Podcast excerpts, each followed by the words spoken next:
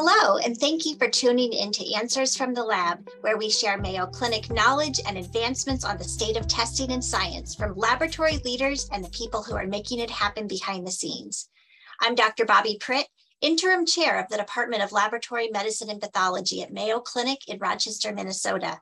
With me today is Dr. Bill Morice, the president and CEO of Mayo Clinic Laboratories. This is our weekly discussion with Dr. Morice, in which we learn about updates in the field of laboratory medicine and pathology. Hi, Bill. Happy New Year. Happy New Year to you, Bobbi, and hello. Hello. Yes, it's an exciting new year. Lots of things going on. We can reflect now on what happened legislatively or what didn't happen at the end of last year and uh, talk a little bit about what's going to happen in this year now. Yeah, yeah. It's the first time we've had a chance to talk since the end of year legislative package. End of year, of course, being 2022, not 2023, the year we're in. There was a lot of deal making at the end, or I should say, maybe from what I've heard, an appetite, not so much an appetite for deal making. Of the two major bills that had impact on labs, there was, of course, SALSA, which was a permanent fix to to PAMA and the reimbursement cuts of PAMA and then VALID.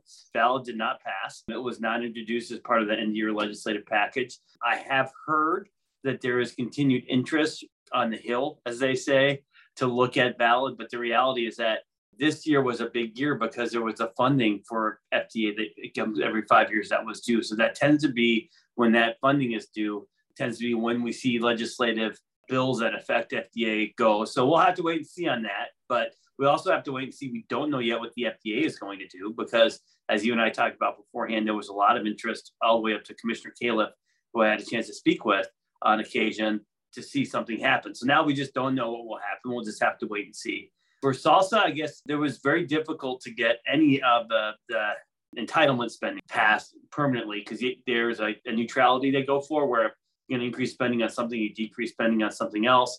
So as a result, we got a one year delay that was passed, but not a permanent fix. So that means that that issue is still very pressing for all of us. And the clock is already running now because if you think about it, we don't really have that much time before we'd be looking at this expiring again. And, you know, there's concern now with the challenges they had even electing a speaker of the House. How challenging will it be to get legislation through this year? I mean, there was so much energy and it's sort of like kind of resolved, but kind of not. So we'll just have to wait and see. Yeah, the take home message I have is that both of them are basically going to be a wait and see situation. Yeah. What's going to happen with future legislation? What's going to happen with the FDA? And and I think that there's still an opportunity that they're going to pursue for overseeing lab developed tests, and we're just going to have to now understand what that is without the framework of valid. Yep, exactly. I think the two most important things are for all of our listeners and watchers on the YouTube channel to stay engaged particularly mm-hmm. with the reimbursement, because we know that there's only a one year delay on the PAMA cuts. So that means advocacy is going to be important. I know that the Stop cut, Lab Cuts Now effort actually, there were tens of thousands of people that participated, sent in messages to legislators, and it made a difference in, in terms because actually there was very few even delays that got put into the final omnibus package. So that was impactful to stay engaged there. And I suppose we'll just have to wait and see with the FDA if it does look like the FDA is going to be proactive in using device regulation, then it might be good for you and I to discuss sometime what's the difference between FDA acting unilaterally and what are some of the pros comparatively to a legislative solution. But we'll just have to see on that one. So that's it for now. We'll keep an eye on that and uh, yep. be more to come. Well, what's new in your world? Because you're traveling right now. So there's yeah, more coming. Yeah, so it's interesting. I'm at the JP Morgan healthcare conference in San Francisco right now. This is my first day here. It's an interesting environment because this is typically where there's a lot of biotech companies, a lot of investors, and a lot of pharma companies. So you get a real read for what is the investment appetite, what kind of things are, quote, hot in healthcare. Uh, interestingly, diagnostics, which were very much of interest to investors with COVID, there that's kind of cooled a little bit. And there are some companies that are that are really struggling right now particularly in the genomic space. We've heard, you know, have been in the news. So it'll be interesting what they're looking for there. It just gives you a read for where we'll see activity in healthcare based on where people plan on investing. So it's uh, my first day. We'll kind of see how things go, but uh, it'll be interesting. I think there's going to be a lot still in at home testing, digital diagnostics, data. platform. Those will be, I think, some of the hot topics this year, if you will, for investors. And I think they're also hot topics for healthcare as well. Well, they really are. And I was going to ask you about at home testing because there were some uh, posts on social media that were widely circulating of some at home tests that are available outside of the US, but are not FDA approved or emergency use authorized in the US. So we can't get a hold of them. Multiplex tests that'll detect flu, RSV, and COVID all at once. And a lot of people are asking, when can I get these? I've had colleagues and friends ask me, where can I buy one of these? I think that there's going to be that increased push for all the reasons we've talked about. People really enjoy and have gotten used to the ability of being able to do an at home test, at least for COVID. It'll be interesting again to see what companies are attracting investors because, as you know, there's a lot of startups or newer companies in the space of at home testing. The environment from an investor perspective is a little bit muted because there's expected recession. You know, that's one of the financial economic concerns for 2023. But even with that, I, the prevailing thought is that remote work and this kind of blended remote in-person work is probably here to stay. And I think that as much as anything will drive the at-home test because then people want to know, gosh, if I feel sick, should I take a test?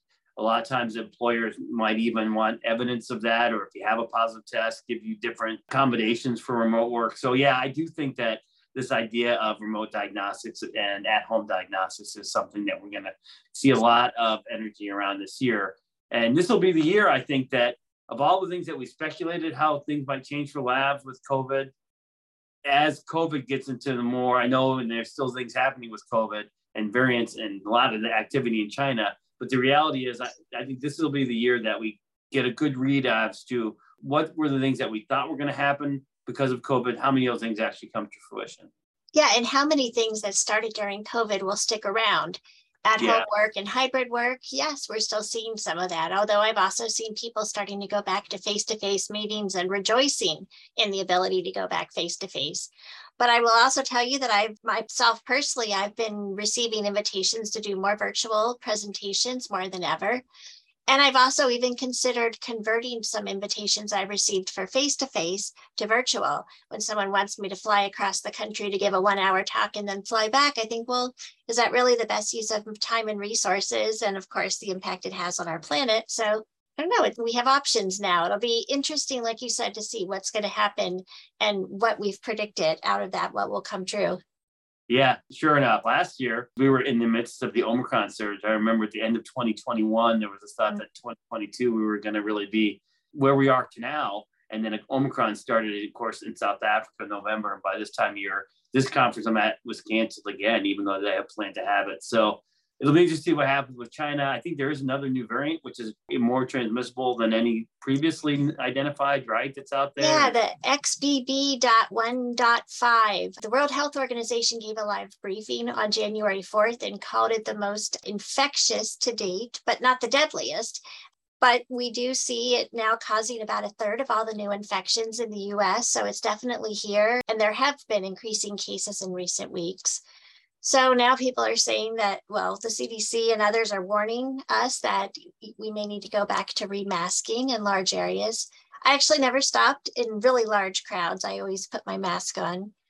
That'll probably yeah. be more commonplace again. I certainly did in the airport. So yep. here, because airports are very crowded. So I guess in summary, going into 2023, we're worried about lab reimbursement we're worried about what's going to happen with FDA, and and also we're still watching COVID. So maybe things aren't changing as much rapidly as we thought they were. I don't know. No, probably not. And we'll keep an eye on the at home testing market and see where that goes. And I think the message, as we've had before, is for us involved in laboratory medicine, we need to be at the table and we need to know what these tests are and play a role in how they're used in our healthcare systems. Yep, absolutely. And then, then the other thing to watch over the course of the year will be the recovery of healthcare and healthcare workers and the burnout. I mean, those are things that are still very much in front of my concerns. Financial performance of healthcare, many health organizations has been really stressed. So all those issues will will really still continue to have to talk about and look at and examine and find our way forward as well. Well, it's a brand new year. Yep, plenty to talk about as always. All right, Well, We'll have lots to talk about in the future. Until next time, see you and have a great week. Enjoy the conference. I will indeed. And uh, yeah, talk to you next week.